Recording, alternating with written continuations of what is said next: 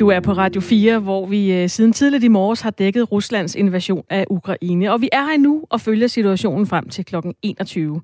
Der er nu krig i Europa, sagde statsminister Mette Frederiksen på et pressemøde her tidligere i eftermiddag. Og vi er midt i en historisk dag, for øh, Rusland har natten til i dag angrebet Ukraine. Ifølge de ukrainske myndigheder blev landet angrebet af russiske missiler, og ukrainerne er i åben krig med fjenden fra Rusland flere steder. Flere eksperter fortæller, at alt tyder på, at øh, Rusland går efter at indtage hele Ukraine, så NATO-landene er blevet enige om at øge sine styrker ved NATO's øh, østlige flanke nær Ukraine. Aftenradio her på Radio 4 sender der for de næste fire timer med Christina Ankerhus og Gry Mathisen i studiet. Og øh, sammen med dig, der lytter med, sms'en er åben som altid, så øh, tøv ikke med at give lyd fra dig, hvis du øh, har lyst til at reagere på noget af det, du hører her til aften. For eksempel, hvordan du øh, selv har gået og haft det sådan en dag, hvor vi altså er trådt ind i, at øh, Europa er i krig ifølge vores statsminister. Det er R4, og så laver du et mellemrum og skriver din besked og sender ind til os her på 1424. Velkommen til. Statsminister Mette Frederiksen kalder det russiske angreb mod Ukraine for en øh, fuld invasion af Ukraine, og hun kalder det altså også krig i Europa. I dag er en mørk dag for freden i verden. Det vi ser er et militært angreb på en fredelig og på en fri og på en suveræn nation. Det har ikke nogen plads i Europa, og det har ikke nogen plads i vores tid. Angrebet er ikke bare et angreb på Ukraine. Det er et angreb på fred og stabilitet, og det er et angreb på den tid, der har gjort sig gældende siden ophøret af den kolde krig. Der er nu krig i Europa. Og Danmark styrker sine nationale beredskaber og øh, beredskabet i forhold til den transatlantiske forsvarsalliance NATO, fortalte altså Mette Frederiksen på et pressemøde her i eftermiddag. Ruslands handlinger er fuldstændig uacceptable. Danmark står sammen med vores allierede i en klar fordømmelse og også i klar handling. Det her skal få store konsekvenser for Rusland. Og øh, udenrigsminister Jeppe Kofod uddybede på øh, pressemødet, at Folketinget skal diskutere helt konkrete bidrag til NATO, hvilket skal styrke forsvarsalliancens muligheder for at afskrække Rusland. Vi arbejder i tæt koordination med USA og vores andre allierede. Regeringen vil arbejde for, at EU indfører de mest omfattende sanktioner, Rusland nogensinde har set. Danmark har allerede besluttet at øh, hjemtage en fregat for at styrke beredskabet og at sende to F-16-fly til Bornholm. Der er øh, samlet fire kampfly i øh, Litauen, to på Bornholm, og nu vil regeringen have yderligere to i Polen. Det udenrigspolitiske nævn mødes her om en lille times tid, klokken 18 er det, for at drøfte hele situationen nærmere. Og her vil regeringen sikre opbakning til, at Danmark kan honorere vores forpligtelser over for NATO. Der vil blive tale om konkrete bidrag til NATO til at styrke vores kollektive forsvars- og afskrækkelsesprofil og følge op på øh, den beslutning, som er taget i NATO om aktivering af øh, vores hele forsvarsaftaler øh, øh, øh, og kapaciteten i forhold til det. Jeg kan også oplyse, at det er regeringens ønske at fremsætte et beslutningsforslag, der skal udmønte en række konkrete bidrag til hastebehandling i Folketingssalen, og det bliver altså allerede i aften. Situationen kræver, at Folketinget nu træder sammen om at haste, hastebehandle de bidrag her hurtigt og selvfølgelig i en ordentlig proces. Så vi rustet til den nye situation. Vi kan løfte vores del af ansvaret for alliancens fælles sikkerhed. Sagde altså øh, vores udenrigsminister på et pressemøde her til eftermiddag, Thomas Larsen, politisk redaktør på Radio 4. Velkommen til. Tak skal du have. Vi øh, træder ind i en uvis tid, sagde statsministeren også på øh, det pressemøde, og så kalder hun det altså krig i Europa. Hvordan vurderer du øh, sådan regeringens reaktion på, at der altså til sydlandet er krig i Europa? Ja, man kan jo sige, at udover de meget klare fordømmelser, der kom fra regeringen rettet mod øh, Putin og mod Rusland, så sker der rent faktisk en hel masse på én gang i øjeblikket, og det betyder, at regeringen øh, arbejder i, øh, i flere spor på samme tid. Der er jo selvfølgelig det, der handler om, at der skal, være, der skal skabes et gensvar til, til Rusland og et, et svar til, til Putin. Det handler om at få vedtaget nogle meget, meget hårde sanktioner, som vi, vi hørte om, og det kommer Danmark til at deltage i sammen med andre øh, lande, altså hvor man så vil prøve at ramme den russiske økonomi så hårdt som overhovedet muligt. Så er der et øh, rent øh, sikkerhedspolitisk og forsvarsmæssigt spor, der handler om at øh, styrke NATO i situationen og i virkeligheden også hjælpe nogle af de øh, lande, der er tæt på russerne, og det gælder blandt andet de baltiske lande. Så er der også det, man kan kalde for et humanitært spor, fordi alle er helt overbevist om, at øh, Øh, den øh, krigsaktion, som øh, Putin han har indledt i Ukraine, jo også vil betyde, at der vil opstå flygtningestrømme, og der er allerede ukrainer øh, selvfølgelig, der prøver at komme væk fra øh, landet nu, hvor det er blevet ramt af, af krig. Og der ønsker regeringen så også at give sit bidrag, og Danmark skal også tage imod øh, nogle flygtninge. Så det er i virkeligheden nogle af de her initiativer, der er i gang på samme tid lige nu. Hvor godt vurderer du øh, på baggrund af pressemødet i dag, at øh, den danske regering har været rystet på, at øh, det skulle ske, det som er sket i dag, altså Ruslands invasion af Ukraine? Jeg tror, man bliver nødt til at dele det op, øh, forstået på den måde, at på kort sigt her, og der taler vi så om den seneste tid, der har øh, statsminister Mette Frederiksen fuldt situationen øh, omkring Ukraine, øh, Ukraine ekstremt tæt, og hun har også haft øh, meget stærke efterretninger øh, i forhold til, hvad der er, er sket, og der tror jeg, hun har ligget meget på linje med amerikanerne, der hele tiden har ment, at Putin rent faktisk kunne være i gang med at planlægge den her invasion, som nu er en realitet. Så hun har set altså ekstremt øh, nøgternt og alvorligt øh, på situationen, og også været meget bekymret øh, over det, der var øh, udsigt. Så i den forstand, så tror jeg rent faktisk ikke, det kommer så meget bag på statsministeren, at det her er sket. Og man skulle også lægge meget mærke til en øh, pasus, der var under øh, pressemødet i dag, fordi der blev øh, statsministeren spurgt om, hvorvidt Putin altså var rapplende gal eller havde mistet forstanden.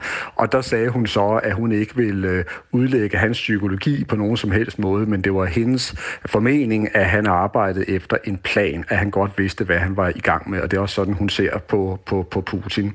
Så på den måde, så har øh, den danske regering, altså med Mette Frederiksen i spidsen, øh, fulgt det her, og, og nok også været øh, klar over, at det kunne ende sådan. Men det, man kan sige mere overordnet, det er jo, at øh, Danmark, og måske i særdeleshed Europa, og i endnu mere særdeleshed øh, Tyskland, ikke står særligt godt rustet til det, der sker nu, blandt andet fordi vi jo i Europa er blevet så utrolig meget afhængige af energi fra Rusland. Rusland, og derfor så sidder vi lidt i det, som nogen kalder for energisaksen lige nu. Ja, Thomas, hvilke konsekvenser kan det her få for Danmark? Ja, og det er et godt spørgsmål, fordi det var i virkeligheden et af de, synes jeg, helt centrale budskaber, der kom fra Mette Frederiksen på pressemødet. Hun sagde nemlig, at den her krig, øh, den her aggression, den kommer med en pris, den kommer med en økonomisk pris. Og der sagde hun jo faktisk meget direkte, at det her, det kommer til at ramme, altså den internationale økonomi, den kommer også til at ramme den danske økonomi, og det kan også komme til at gå ud over danske virksomheder, øh, blandt andet virksomheder, der har altså eksport til, til Rusland. Det kan komme til at gå ud over danske arbejdspladser arbejdspladser. Så det understregede hun faktisk øh, meget nøje og sagde, at det er noget, som vi må øh, forberede os på. Øh, det, der så er måske med til, at Danmark står relativt godt her, det er, at vi faktisk har en dansk økonomi i forbløffende god form. Så kom udenrigsministeren jo også ind på, at nu kommer der til at blive talt om hårde sanktioner, ja faktisk de hårdeste sanktioner, man måske nogensinde har set fra EU rettet mod Rusland. Hvad kan det komme til at være? Ja, det arbejdes der jo intens på øh, i disse øh, timer, og, øh, og vi hører fra alle hovedsteder, vi hører det også fra USA, at der netop bliver tale om sanktioner, der virkelig skal ramme og straffe russerne meget, meget hårdt. Øh, sådan som det forlyder, så er der tale om, at man vil prøve at ramme altså Putin og især hans inderkreds, ramme dem på økonomien så hårdt som overhovedet muligt. Der er tale om at prøve måske at udelukke øh, russerne øh, fra øh, de øh, internationale finansielle finansielle øh, systemer, øh, sådan som, hvilket også kan være med til at, at lamme øh, dele af den russiske økonomi. Men præcis hvordan den her pakke bliver designet, det ved vi faktisk ikke endnu, og det er noget af det, man er i gang med at finde ud af. For eksempel er der også nogen, der mener, altså nogle eksperter, der mener, at man også skulle øh, gribe ind over for russernes adgang til at få del i øh, teknologi, eller til at få del i nogle af de komponenter, der skal bruges øh, i, i deres fremstilling af avanceret og sofistikeret teknologi. Thomas Larsen, de er jo ikke gået hjem hverken i Folketinget eller regeringen her til aften. Hvad kommer der til at ske på gangene og i mødelokaler og sådan noget nu her, fra nu af? Ja, det som regeringen arbejder på i disse timer, det er, at det er et øh, så samlet folketing som overhovedet muligt, øh, der er med til at vedtage de øh, skridt, der skal tages i forhold til øh, russerne, og det gælder især altså på det sikkerhedspolitiske plan. Det handler jo helt konkret om, altså hvordan kan Danmark øh, bidrage øh, med øh, ting fra søværnet, med, med altså materiel, med, med kampfly, øh, med soldater osv., videre. Og der har forsvarsminister Morten Bødskov jo så også sagt, at noget af det, som øh, Danmark øh, øh, virkelig skal, skal, skal være, øh, være hjælpe med til at og, øh, og støtte her, det bliver indsatsen i forhold til Østersøen, og så bliver det måske især også øh, indsatsen i forhold til de tre øh, små øh, baltiske øh, lande, øh, som jo lige nu ser ret sårbare ud, så tæt på, på, på Rusland. Øh, og der har øh, Danmark jo også historisk altså haft en meget stærk alliance med de baltiske lande, så der nok også også et spørgsmål om altså at få øh, øh, materiel og soldater til de baltiske lande. Og nu øh, er der jo så møde i det udenrigspolitiske nævn her kl. 18, og senere i aften også øh, EU-topmøde i Bruxelles, og vi følger selvfølgelig det hele intenst med. Thomas Larsen, politisk redaktør her på Radio 4, tak fordi du var med til at udlægge teksten for nu. Selv tak. Vi her på Radio 4 har en øh, journalist i Ukraine. Han hedder Mads Anneberg, og han har faktisk været der i nogle uger, og øh, også selvfølgelig hele dagen i dag. Han begyndte dagen i Kiev og siden rykket vestover og er på vej til Lviv, øh, en by i det vestlige Ukraine. Vi skulle gerne have Mads med på en forbindelse nu. Hej Mads. Hej. Hvor er du lige nu? Vi bumler lige så stille af sted på en ukrainsk landevej. Jeg ved ikke, om I kan høre det i baggrunden, at øh, affjedringen den, øh, kommer lidt på opgave her i øjeblikket. Øhm, vi bestemte os for måske en halv times tid siden at sætte kursen mod Lviv øh, i bil her, og øh, ja, det er altså sådan lidt, et, øh, lidt vores øh, aftenprojekt her. Og når du siger vi, hvem, hvem er det, du er sammen med? Ja, det er et godt spørgsmål. Jeg, jeg sidder jo sammen med Weekendavisens korrespondent og, og to øh, journalister fra Ekstrabladet, og jeg skal hilse mange gange. jo, tak. Hvad, hvad er det, der gør, at I har besluttet jer for at flytte jer fra, fra hvor I var? Øhm, jeg tror, at øh, det, begyndte, øh, det begyndte lige pludselig at blive meget virkeligt med nogle forskellige øh, scenarier, der kunne komme til at udspille sig i, i Kiev. Og øh, nu kan jeg jo ikke snakke for de andre, men, men for mit eget vedkommende, så, så handlede det om at blive ved med at kunne have øh, noget bevægelsesfrihed i forhold til at gå rundt på, på gader og, og snakke med folk og, og rapportere om situationen.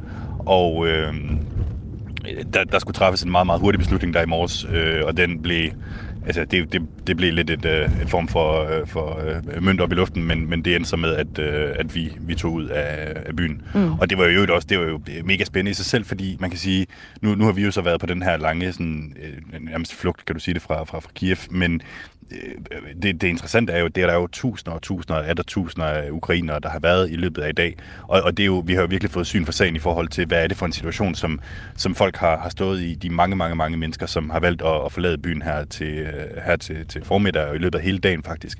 Jeg ved ikke, om I har set de her billeder af sindssyge køer på vej ud af Kiev, og det tog os jo også, lad os bare sige, altså, mange timer for at køre bare 30 km. Du må gerne prøve lige at beskrive de der billeder ja. af de lange køer, tænker jeg lige, Mads. Jamen altså, men det, altså, det jeg, så sådan, jeg var oppe på, på 19. sal i en, i en bygning her fra morgenen af, hvor jeg allerede kunne se, altså, jeg, jeg kunne ikke se enden på de køer, der var af, af, af biler, som var på vej ud af, af byen, og jeg har bare set nogle, nogle billeder også fra, fra nogle af de internationale medier, hvor øh, det, det ser nærmest helt poetisk ud med alle de øh, billygter, som, som holder i sådan en lang øh, perlerække på vej ud af byen. Øh, så ja, det var måske så godt, jeg kan beskrive det lige fra, fra det her øh, højre bagsæde i, øh, på, på, på vejen. Mads, tag os lige tilbage øh, til det øjeblik, hvor du fandt ud af, at nu var invasionen i gang. Hvor var du? Hvad skete der?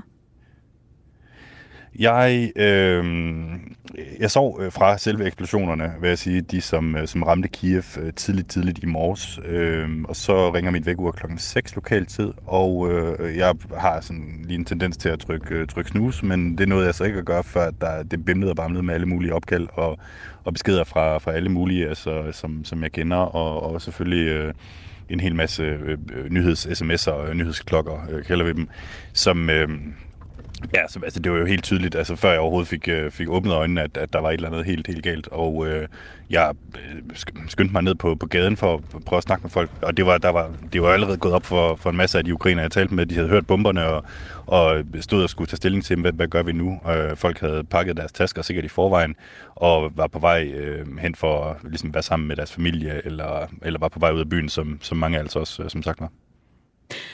Og så er vi så sidst på eftermiddagen øh, nu her. Hvem har du talt med øh, her senest? I forhold Jamen, til situationen altså, jeg har lige nu? Holde lidt, holde lidt kontakt med, med, med, med et par af de danskere, som er tilbage inde i, inde i Kiev, for det er sikker på, at der også har, har været øh, i, i, i nyhederne. Altså, de er jo, øh, hvad kan man sige, de, de sidder jo lige inde midt i det. Og jeg må indrømme, jeg, jeg, jeg tør næsten ikke udtale mig om, hvad der sker inde i selve øh, Kiev, fordi jeg har ikke, jeg har ikke set mig øjne med. Jeg læser selvfølgelig de samme nyheder, som, som I gør. Og der hvor, der, hvor vi har opholdt os, der har der været, der har der været nogenlunde fredeligt. Altså, vi har formået at komme udenom om det værste. Og det eneste, der er sket...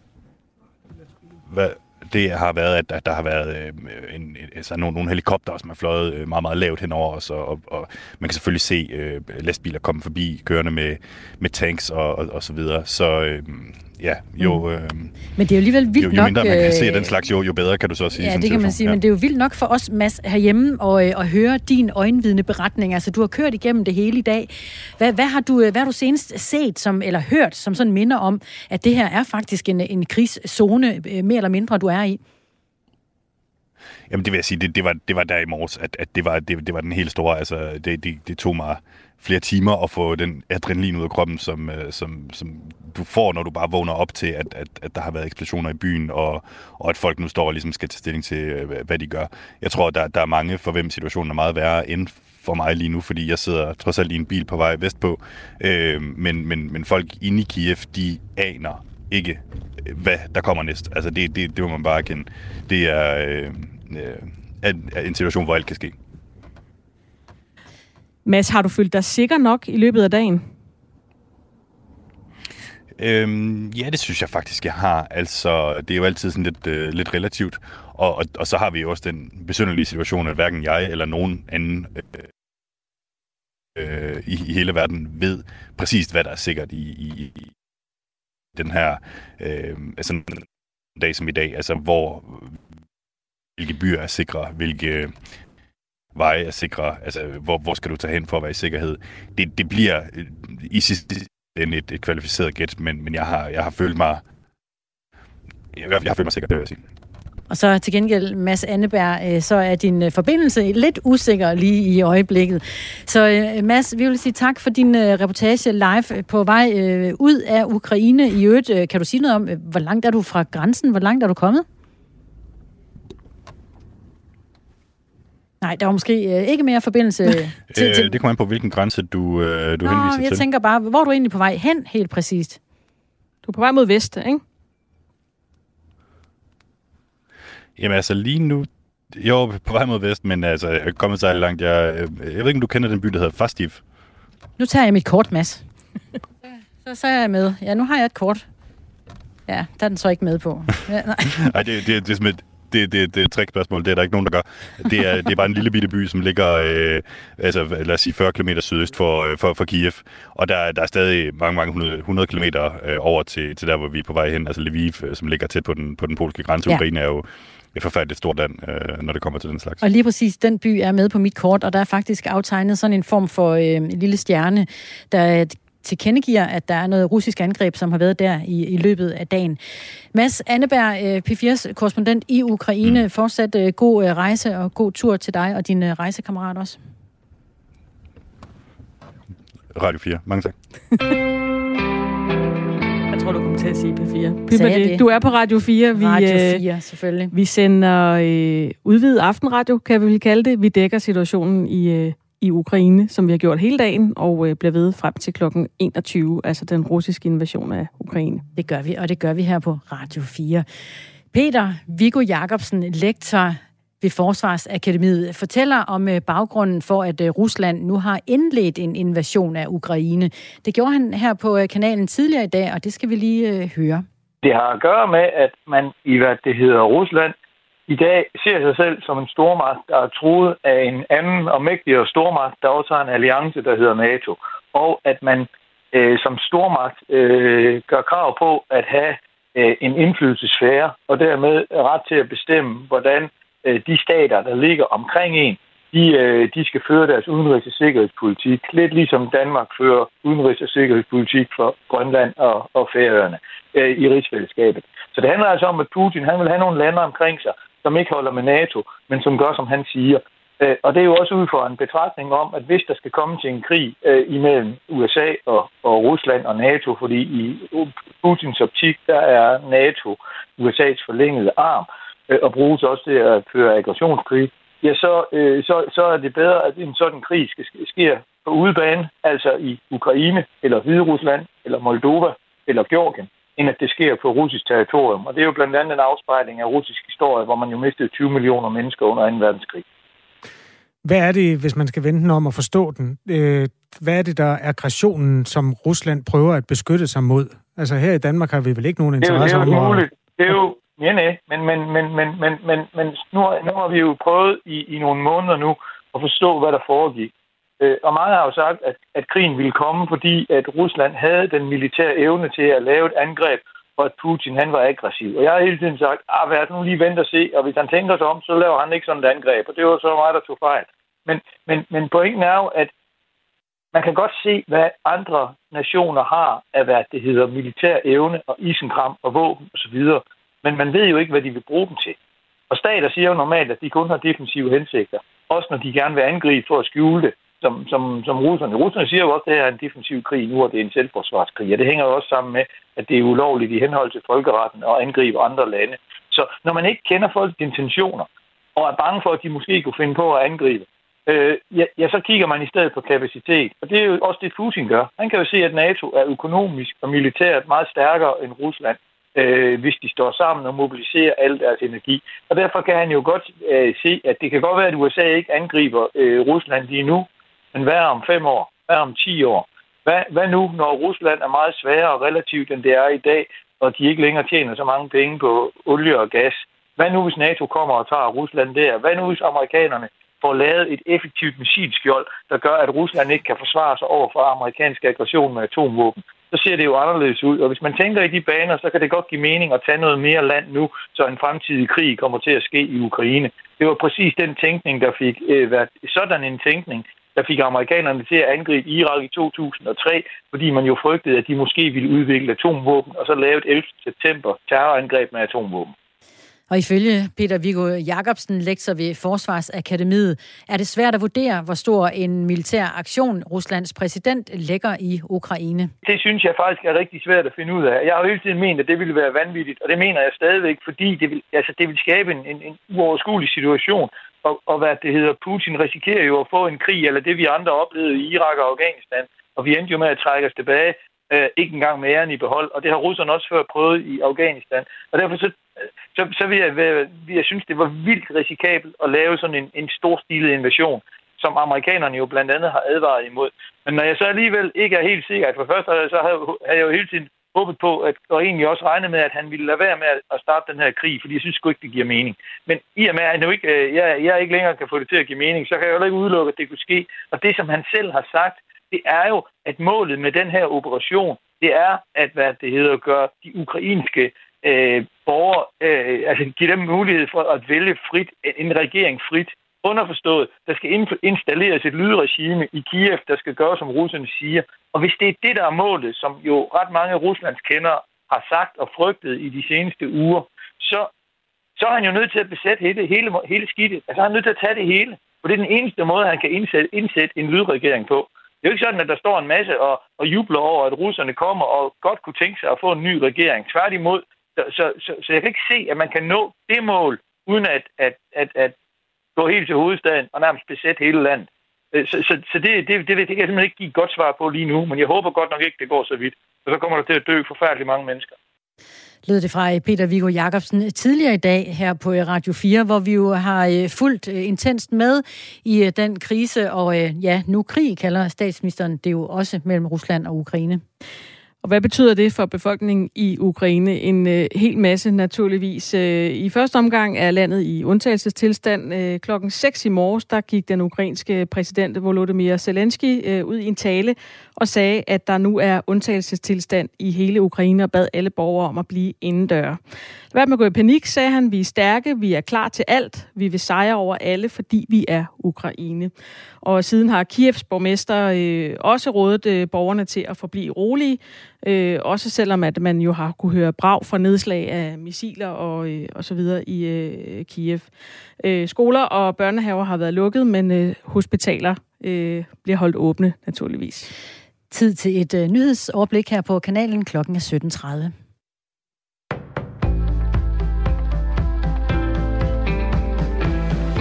Den russiske invasion af Ukraine kan føre en massiv flygtningestrøm til Europa.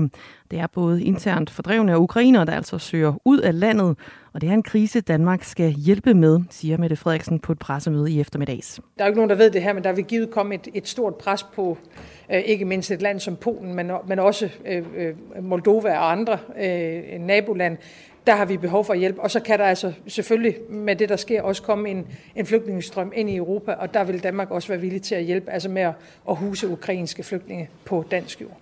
På grund af den russiske invasion har EU planer om at indføre skarpe sanktioner mod, mod Rusland, og det kommer til at ramme den almindelige dansker, siger statsministeren. I forvejen har vi stigende energipriser. Det kan der komme øh, yderligere på. Vi ser olieprisen er steget allerede i dag. Det vil sætte sig, når man skal hen og tanke benzin øh, i, sin, i sin bil. Der kan komme yderligere forsinkelser på forsyningskæder. Øhm, og så kunne jeg fortsætte derudad. Lyder det fra statsminister Mette Frederiksen i dag. I Kiev lyder sirenerne i eftermiddagstimerne som en advarsel om mulig luftangreb, oplyser et øjenvidne til nyhedsbyrået Reuters. Myndighederne opfordrer byens 2,8 millioner indbyggere til at søge i sikkerhed, og borgmesteren i Kiev oplyser, at togtrafikken er stoppet på fire af byens metrostationer, så de kan bruges som beskyttelsesrum i tilfælde af et angreb, skriver Reuters. Borgmesteren har også meldt på tv, at der er udgangsforbud i Kiev fra kl. 22 i aften til kl. 7 i morgen tidlig. Videoer, der er optaget fra den ukrainske hovedstad, viser russiske kamphelikoptere, på vej hen over byen for at angribe den militære Antonov lufthavn i Gostomel, omkring 15 km fra byen. Det er optagelser frigivet af det ukrainske indrigsministerium og distribueret af blandt andet, blandt andre nyhedsbyrået AP. Og de russiske styrker forsøger også at tage kontrollen med det nedsmeltede Tjernobyl atomkraftværk, det skriver den ukrainske præsident Volodymyr Zelensky på Twitter. Atomkraftværket ligger stik nord for den ukrainske hovedstad, ganske tæt ved grænsen til Hvide Rusland. I flere russiske storbyer, der bliver folk anholdt efter at have samlet sig til demonstrationer mod Ruslands igangværende invasion af Ukraine. Ifølge det russiske medie Novaya Gazeta har ca. 200 personer samlet sig i Sankt Petersborg, mens flere nyhedsbureauer også fortæller om en antikrigsdemonstration i Moskva, hvor politiet anholder deltagerne ifølge TV2. Tidligere har Ruslands regering advaret sine egne statsborgere mod at deltage i sådan nogle demonstrationer. Det bliver stedvist med regn i aften eller slud eller tøsne, men i nat der bliver det dels klart vejr. Enkelte steder kan der fortsat være byer med regn, havl, slud eller tøsne, og temperaturerne lander fra omkring frysepunktet og så op til 3 graders varme med en jævn til hård vind ved kysterne stedvis op til kuling. Det var nyhederne på Radio 4 med Dagmar Eben Østergaard.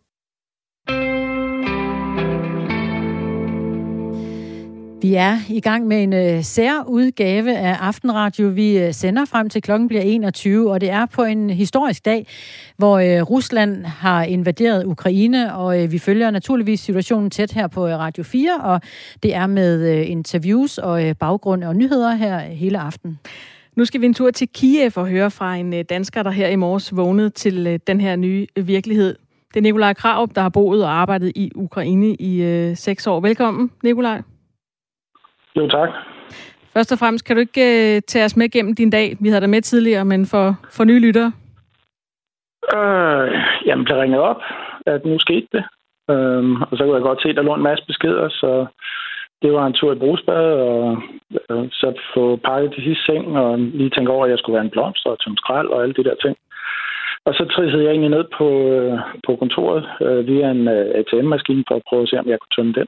Øh, jeg gjorde en hærdig indsats øh, for at få kontanter ud.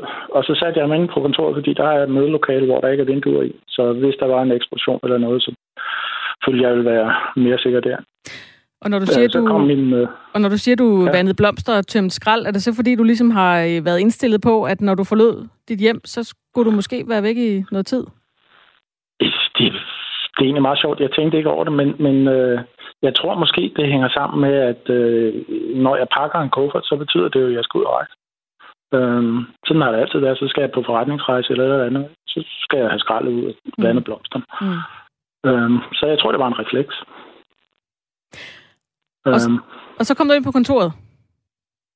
så kom jeg ind på kontoret, øh, og jeg fik lavet øh, bankoverførsler og nogle ting, som, øh, som, som jeg synes var vigtige at få lavet. Øh, og gik så i gang med at øh, øh, finde ud af, hvor holdet var. Øh, min næstkommanderende kom så ind på kontoret øh, halv ti, eller sådan noget lignende. Og vi havde så en stribe øh, kundekald, øh, kald med, øh, med resten af managementteamet. Øh, så øh, derfra tog, tog management team, det lokale management team, de overtog sådan ligesom del af den lokale øh, koordinering. Fordi vi har delt firmaet op i, i seks grupper med, med 12 mand øh, hver, øh, som kan man sige, fra dag af skulle begynde at fungere autonomt, øh, sådan at de er i kontakt med hinanden og passer på hinanden. Da vi, Øhm, talte, da vi og- talte med dig øh, i morges, Nikolaj, der var du jo så i det her mødelokale uden øh, vinduer og glas, som du nævner. Hvor er du nu? Mm-hmm. Jamen nu, øh, fordi vi, vi, øh, vi sluttede så der øh, ja, lidt over frokost, og øh, jeg sendte så min næstkommanderende hjem, fordi han har en time med metro, så jeg synes ikke, han skulle være ude i dagslys. Og så synes jeg ikke, jeg havde så meget at lave, så jeg tog fat i en, en øh, anden dansker hernede, øh, Jonas. Øhm, og vi, øh, vi diskuterede så situationen lidt og blev enige om, at, at øh, vi skulle nok ikke være alene i aften. Øh, så han inviterede mig til at komme over til ham og hans kone. Så har jeg nu. Øh, og der er jeg sammen med en, øh, med en tredje dansker, der hedder Karen Marie. Øh, så vi har ligesom øh, samlet os her, og det er også fire mennesker, som kan være en bil, hvis øh, vi på et eller andet tidspunkt får mulighed for, for at køre ud. Men, men vi er sådan meget opmærksomme på hvad, hvad vil sige, vores mentale helbred, ikke? At, at det her er jo ikke en situation, hvor man skal sidde i en mørk lejlighed alene. Hvordan har dine ukrainske kolleger og venner haft det i løbet af dagen? Altså de mennesker, du har mødt i løbet af dagen på arbejdet, for eksempel? Jamen, de har været på arbejde. Altså, det er fuldkommen surrealistisk. Uh, vi, vi har haft projektmøder, og vi har lavet leverancer i dag. Folk har lavet softwareudvikling hjemmefra, som de har gjort under covid. Um, altså, Kan folk godt koncentrere sig om at, at, at have arbejdsmøder og, og, og den slags? jeg, jeg tror ikke, de er super produktive, men, men, men de prøver. um, og så havde vi så et, øh, et firmakald uh, her klokken, uh, klokken 5 uh, lokaltid, uh, som vi altid har den sidste torsdag i måneden, og der var lidt over 50 mand på. Uh, og der var, der, der var stemningen, øh, vi skal arbejde videre. Og så vi har et... Øh, og, og det, var, det var i virkeligheden ret sjovt, fordi min, min forretningspartner og jeg, øh, som også er dansker, vi sagde, nu, nu er det torsdag, i morgen er det fredag. I passer på familien, I passer på jeres børn, I bruger tid med jeres børn. Alt, hvad der hedder arbejde, det er fuldkommen øh, stort set irrelevant. Men hvis I lige kan penge jeres kunder og sige, alt er godt, fordi vi er faktisk blevet ringet op af, af, af rigtig mange af vores kunder i dag, som har været utrolig støttende. Altså, mm. der, der, vi har fået tilbudt lejligheder, der er folk, der har tilbudt at køre ned til den polsk-ukrainske grænse og hente folk, som de kom ud. Uh, virkelig, virkelig god support. Um, så selv, selvom det er en fuldkommen forfærdelig dag, så har det været en fuldkommen fantastisk dag at opleve mennesker på den her måde. Så det er ikke sådan, at folk kan ringe til dig og sagt, jeg kan ikke komme ind, for jeg skal passe på mine børn, jeg er nødt til at pakke kufferter, jeg er nødt til at gøre klar. De er simpelthen mødt på arbejde. Øh, de, de er gået på arbejde godt nok derhjemme, ikke? Men, men altså, jo, altså, jeg havde en, der bad om ferie i dag. ja. Den blev bevillet, kan jeg så hilse at sige. Du, øh, du, du kalder det også lidt surrealistisk. Er det i virkeligheden, fordi virkeligheden ikke rigtig er gået op for, øh, for kollegerne, og måske også dig og dine venner, der hvor I sidder nu? Øh, jeg tror nok, virkeligheden er gået op for os. Jeg, jeg tror, det, der er uklart for os, det er, hvilken virkelighed, der venter os, når det her det engang er overstået, øh, den ene vej eller den anden. Øhm, altså, det, det er helt klart, at, at det hold, vi har her, de vil da gerne tilbage til en normal hverdag, øh, selvom det er med en god regering eller en dum regering, sådan at de kan forsørge deres familie.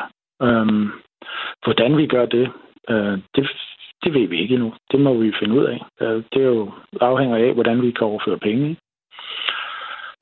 Eller om vi kan få folk ud. Så det er sådan noget, vi begynder at kigge på nu. Mm. Øhm, Nikolaj, lige nu i Kiev, øh, kan du høre noget? Kan du se noget? Hvad foregår der? Jeg kan hverken høre eller se noget. Øhm, jeg sidder lige ved siden af Intercontinental Hotel og den britiske ambassade. Øhm, og vi har vinduet åbent, og vi kan godt høre lidt drøn øh, over på den anden side af flodbredden, og, og, og vi ved, at der er kommet faldskærmstropper ind til, øh, til lufthavnen, men øh, 28 km væk herfra. Mm. Øh, så, så vi sidder sådan set lidt og venter på, at der står en russisk kampvogn på en eller anden gade i morgen. Ikke?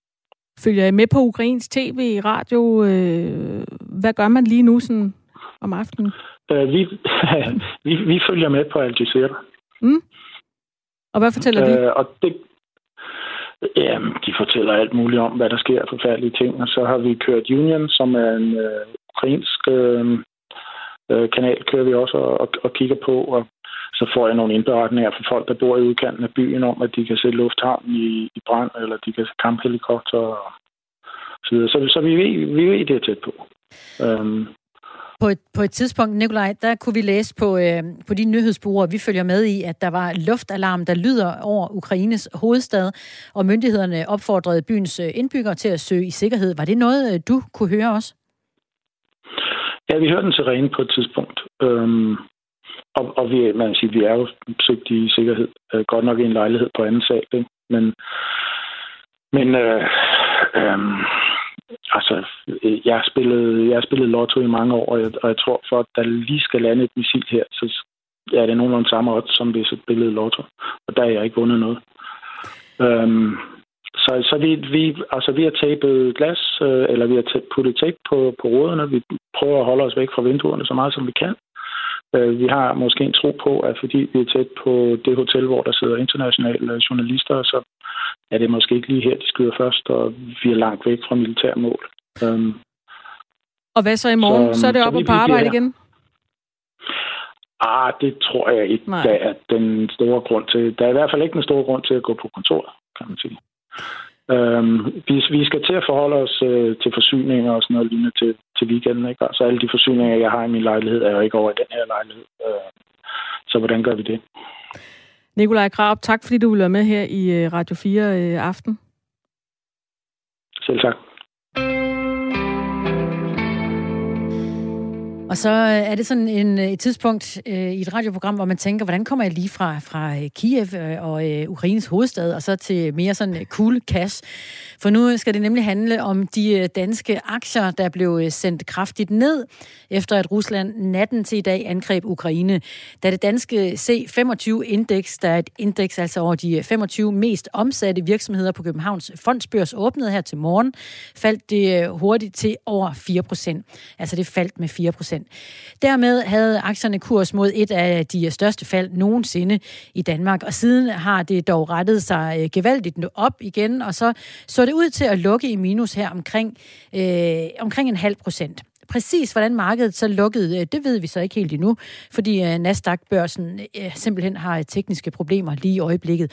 Men ikke desto mindre, så ved vi altså, at markedet startede i et stort fald og havde kurs på en redselsdag, men lavede et, et stort comeback hen ad vejen. Jakob Peter, Petersen, aktieanalysechef i Sydbank. Velkommen til.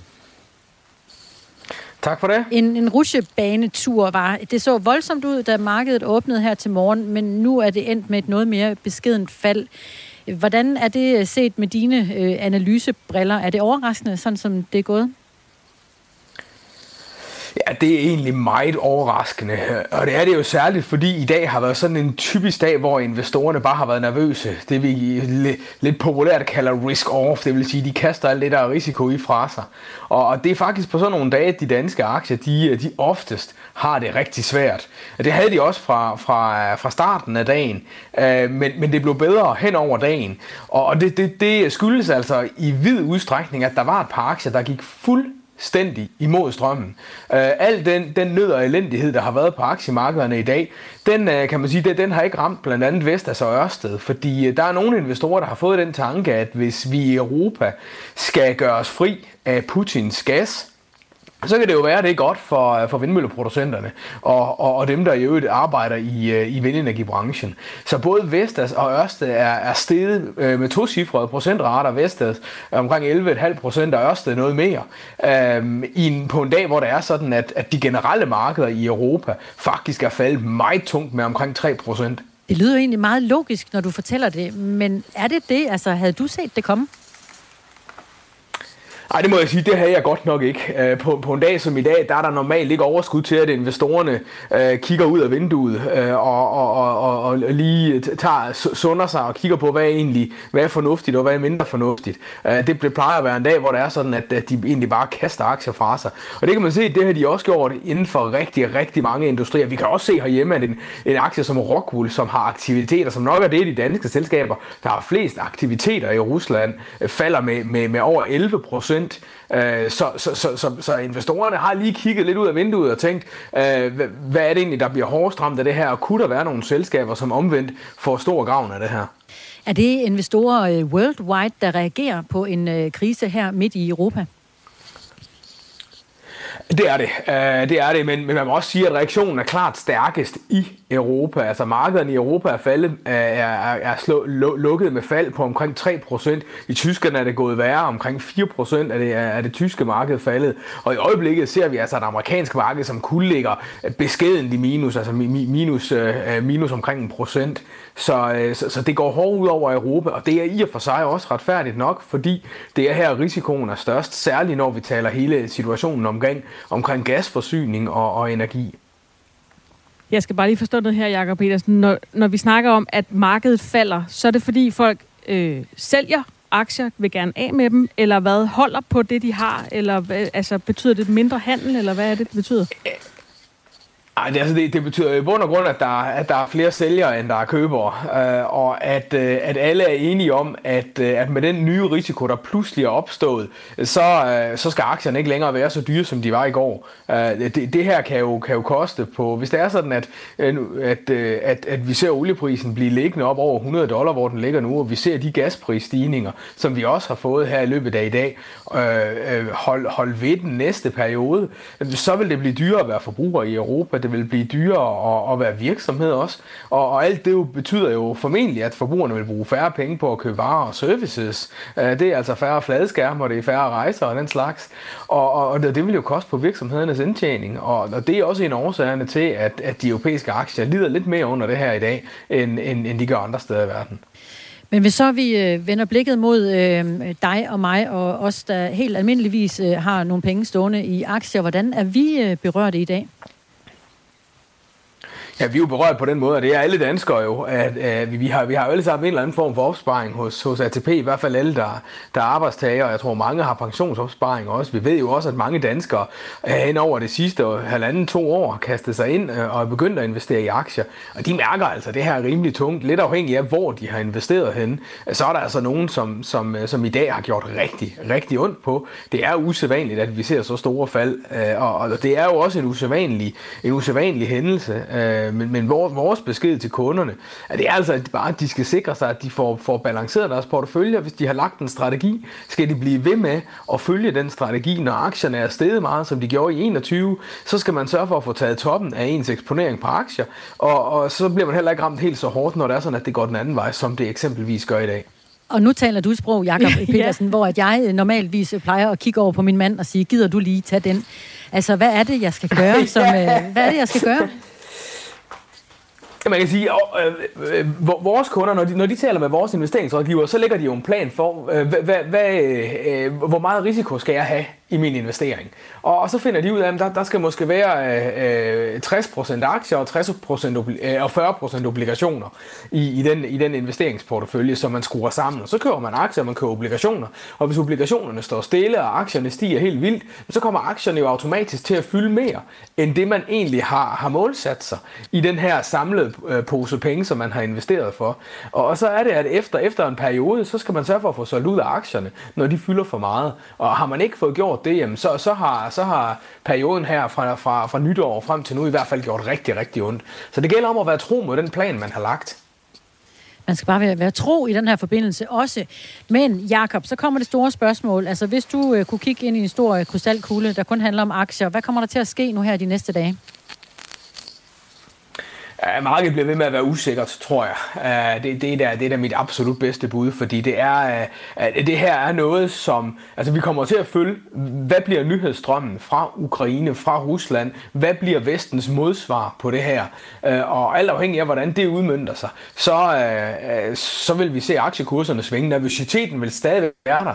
Men mit bedste bud, det er stadigvæk, hvis det er sådan, at Vesten i øvrigt afholder sig fra militær indgriben, men holder sig til, til, til sanktioner sanktioner af forskellige art, økonomiske sanktioner og den slags, så er det altså mit bedste bud, at, at aktieinvestorerne ret hurtigt vil vende sig til, at der, at der, at der er krig i Ukraine, og så, vil, øh, og så vil hverdagen egentlig gå videre på, øh, på aktiemarkederne. Men det er klart, at hvis det er sådan, at det her det betyder, at øh, Putin han lukker for gashanerne til Europa, eller der sker nogle andre ting, ting, som på den ene eller den anden måde får en vidtgående indflydelse på europæernes hverdag, eller på det, der sker andre steder i verden, så, så er det noget, som, som, som aktierne kommer til at reagere på. Så, så forvent herhen over de næste uger også et, øh, et, meget nervøst aktiemarked, men vi ved jo også, at når aktierne får nogle tæsk, som de har fået i dag, og hvis de, hvis de får tæsk i morgen også, så kommer der jo på et eller andet tidspunkt en dag eller to, hvor det er sådan, at investorerne stikker snuden frem og siger, nu synes vi faktisk, det er oversolgt det her, nu køber vi lidt op. Så, så når vi har perioder med mange dårlige dage, så er der altså også indimellem nogle rigtig gode dage. Jakob Petersen, aktieanalysechef i øh, Sydbank. Tak for din analyse i dag i Aftenradio, den særlige udgave, vi har i dag. Ja, du er på... Øh, du er på Radio 4, hvor vi øh, dækker situationen i Ukraine, efter at Rusland altså tidligt i morges øh, begyndte invasionen af landet. Vi øh, har dækket øh, sagen hele dagen, og det gør vi også øh, i Aftenradio her frem til kl. 21. Manden bag invasionen er jo den øh, russiske præsident Vladimir Putin. Han er jo ikke en ukendt skikkelse. Han har været præsident i mange år. Vi ved, hvem han er. Men øh, efter det, der er sket i dag, så kan man jo ikke lade være med at spørge sig selv, hvem er den mand, der beslutter sig for at invadere et land på den her måde? Nu kan vi sige uh, velkommen til Samuel Raklin, uh, øh, journalist, tidligere Ruslands korrespondent og forfatter. Velkommen til.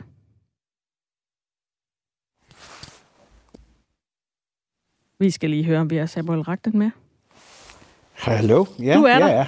Det lyder godt. Velkommen ja. til Radio 4. Tak skal du have.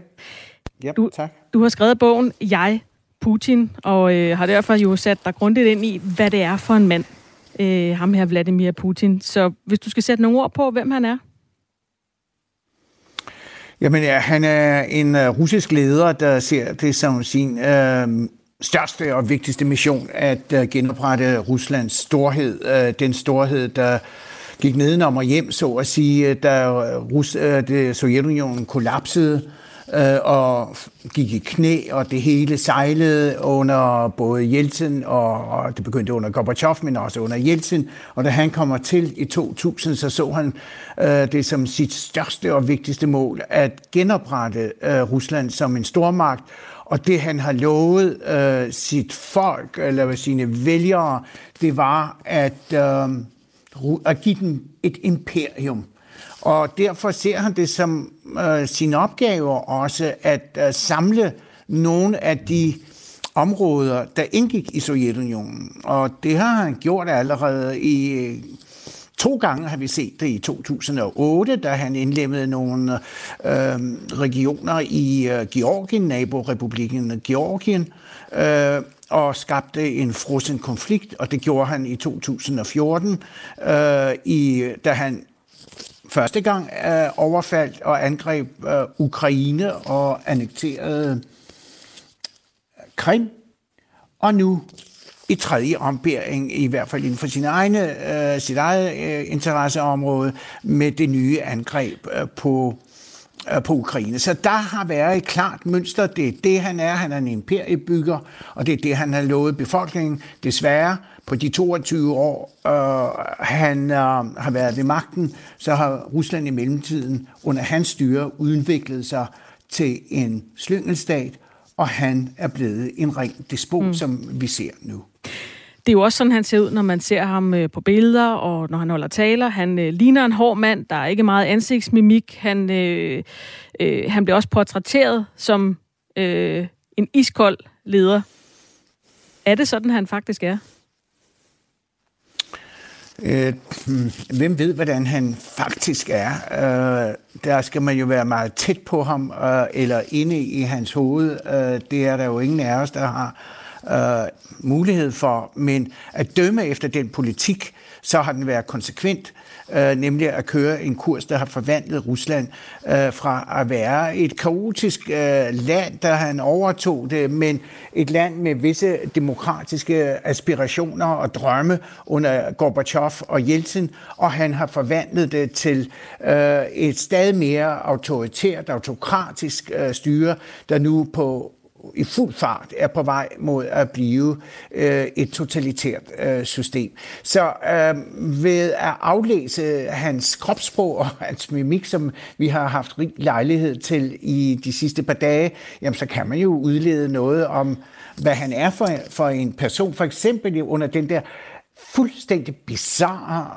uh, seance, der blev transmitteret live fra mødet i det russiske nationale sikkerhedsråd, hvor han uh, talte med medlemmerne af Sikkerhedsrådet, og da den øverste chef for den russiske udenrigs efterretningstjeneste, Narishkin, gik op til podiet, så klædte han ham af til skinnet, hængte ham ud og hånede og ydmygede ham på det groveste. Altså, mm. lagde ham faktisk i gabestokken. og der så man altså øh, ja, jeg går ikke af vejen for at sige, at ondskaben, der lyste ud af øjnene på ham, og den der nærmest sadistiske tilfredsstillelse ved, at øh, manden var lidt forfjamsket og var lidt forvirret og havde lidt svært ved at finde fatningen, og der slog Putin til som, øh, som en bjørn. Mm. Nu ved jeg godt, du ikke er inde i hovedet på Vladimir Putin, øh, Samuel Ratlen, men, men, men er det hans personlige projekt, det her, eller er det Ruslands projekt? Både og. Uh, han har i hvert fald gjort det til Ruslands projekt. Uh, han mener, og han har i taler og i, i artikler og essays gjort uh, det klart, at Rusland er blevet ydmyget, uh, blevet fornedret uh, af, de, uh, af NATO-landene, af Vesten, og at uh, han... Uh, og det bruger han faktisk som løftestang til at legitimere den politik, både invasionen og angrebet. Så skal vi lige sikre os, at øh, Samuel Raklin stadigvæk er med os. Det er som om, at... Øh, for... Der var du, Samuel. Du er der igen nu. Det var dejligt. Ja, ja. Du er der, Nå, så bare fortsæt. Jeg ved ikke, hvor meget de... Jamen altså, det så man igen nu her øh, med... Øh, Øh, det seneste øh, forberedelse af invasionen og angrebet på Ukraine, som har jo et helt andet øh, format end de andre overfald, vi har set. Øh, og der er det altså, at han spiller igen på, at Rusland er blevet ydmyget, har fået frarøvet øh, sit land, fordi han betragter Ukraine ikke som et selvstændigt suverænt land, men som en russisk provins øh, som et russisk udkantsområde, som øh, faktisk ikke er en stat. Øh, og hvis det er en stat, så er det en fejlslagen stat. Så på den måde opbygger han et billede, der skal legitimere, mm. at øh, Rusland øh, gør det her, og, og i virkeligheden prøver at fremstille det som om, at det her sker som selvforsvar. Han er altså, ud over sine egne øh, quote-on-quote talenter, er han jo også totalt kynisk og manipulerende. Og øh, Michael har sendt os en sms om, at øh, Putin, han har måske i virkeligheden ikke så meget at tabe sådan personligt. En ældre mand, han er fraskilt. Og øh, han er måske i virkeligheden, som der står her, skide ligeglad med de øh, personlige konsekvenser af angrebet, og går måske kun efter ikke at blive glemt i verdenshistorien. Er, er det også sådan, du ser Putin? Jeg ved ikke, hvad, hvad han skulle have at tabe. Selvfølgelig, øh, øh, det, det er forholdet til øh, resten af verden, han har at tabe, og Rusland i endnu højere grad kommer til at fremstå som en isoleret paria-stat. Men på det personlige plan, nej. Altså, hans ambition er at gå ind i historien som den, der samlede, i hvert fald ikke hele det gamle Rusland. Det, han taler om, er den, den russiske verden. Det er alle de steder, hvor der findes russisk, en russisktalende befolkning. Og det ser han som sin historiske mission, og han, er, han føler det som om, at han er nogle højere magter er udset til at spille den rolle. Altså nærmest oh, der er lidt knas med forbindelsen til Samuel Racklin. En lille smule udfald. Ja. Er du der, Samuel? Fordi i virkeligheden så vil vi sige uh, tusind tak, fordi du var med os her i den uh, særudgave af Aftenradio, vi har her på Radio 4 i uh, aften. Vi er nemlig på vej mod nogle nyheder her uh, klokken 18. Så tak fordi du var med, Samuel Racklin, Racklin uh, journalist og tidligere Ruslands korrespondent og forfatter, blandt andet til bogen og uh, jeg, Putin. Det er øh, Gry Mathisen og Christina Ankerhus, der er i øh, studiet her til aften, og det er vi frem mod kl. 21. Her er det nyhederne med Dagmar Eben Østergaard.